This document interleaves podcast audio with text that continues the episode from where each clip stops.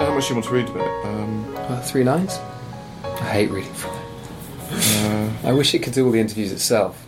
You were asking me about um, how it feels now. mm. I had a terrible review overnight, and I was thinking about, and I was really hit me hard, and um, but actually, I just thought it can look after itself now. You know, it's got Yeah. thicker skin than that. The book, you know, you sort of place it on the book. So yeah, Is that side of it? I mean, I know you're you know you faced of much worse than horrible reviewers, but is that? God, the horrible reviews. I think are worse. Oh, mean, No.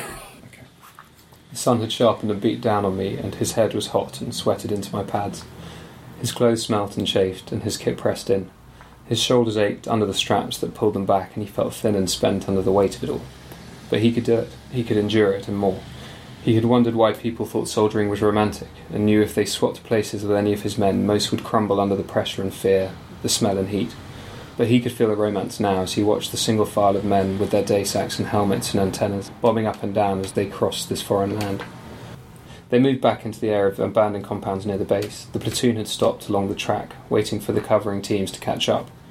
He was the last man, and before he pushed between two walls, he turned to survey the flat fields and sparse lines of trees out where the enemy had been. On a road in the distance, a man on a motorbike was watching us. I shook from side to side as he sighed, and then he walked on into the maze of walls. He went through the platoon from the back and smiled and nodded at every man as he passed.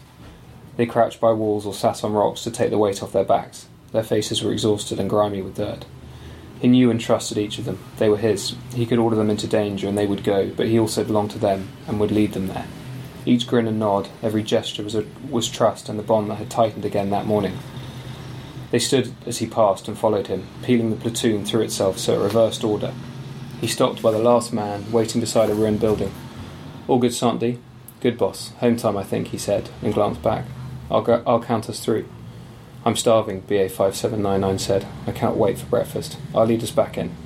And he walked on out into the field.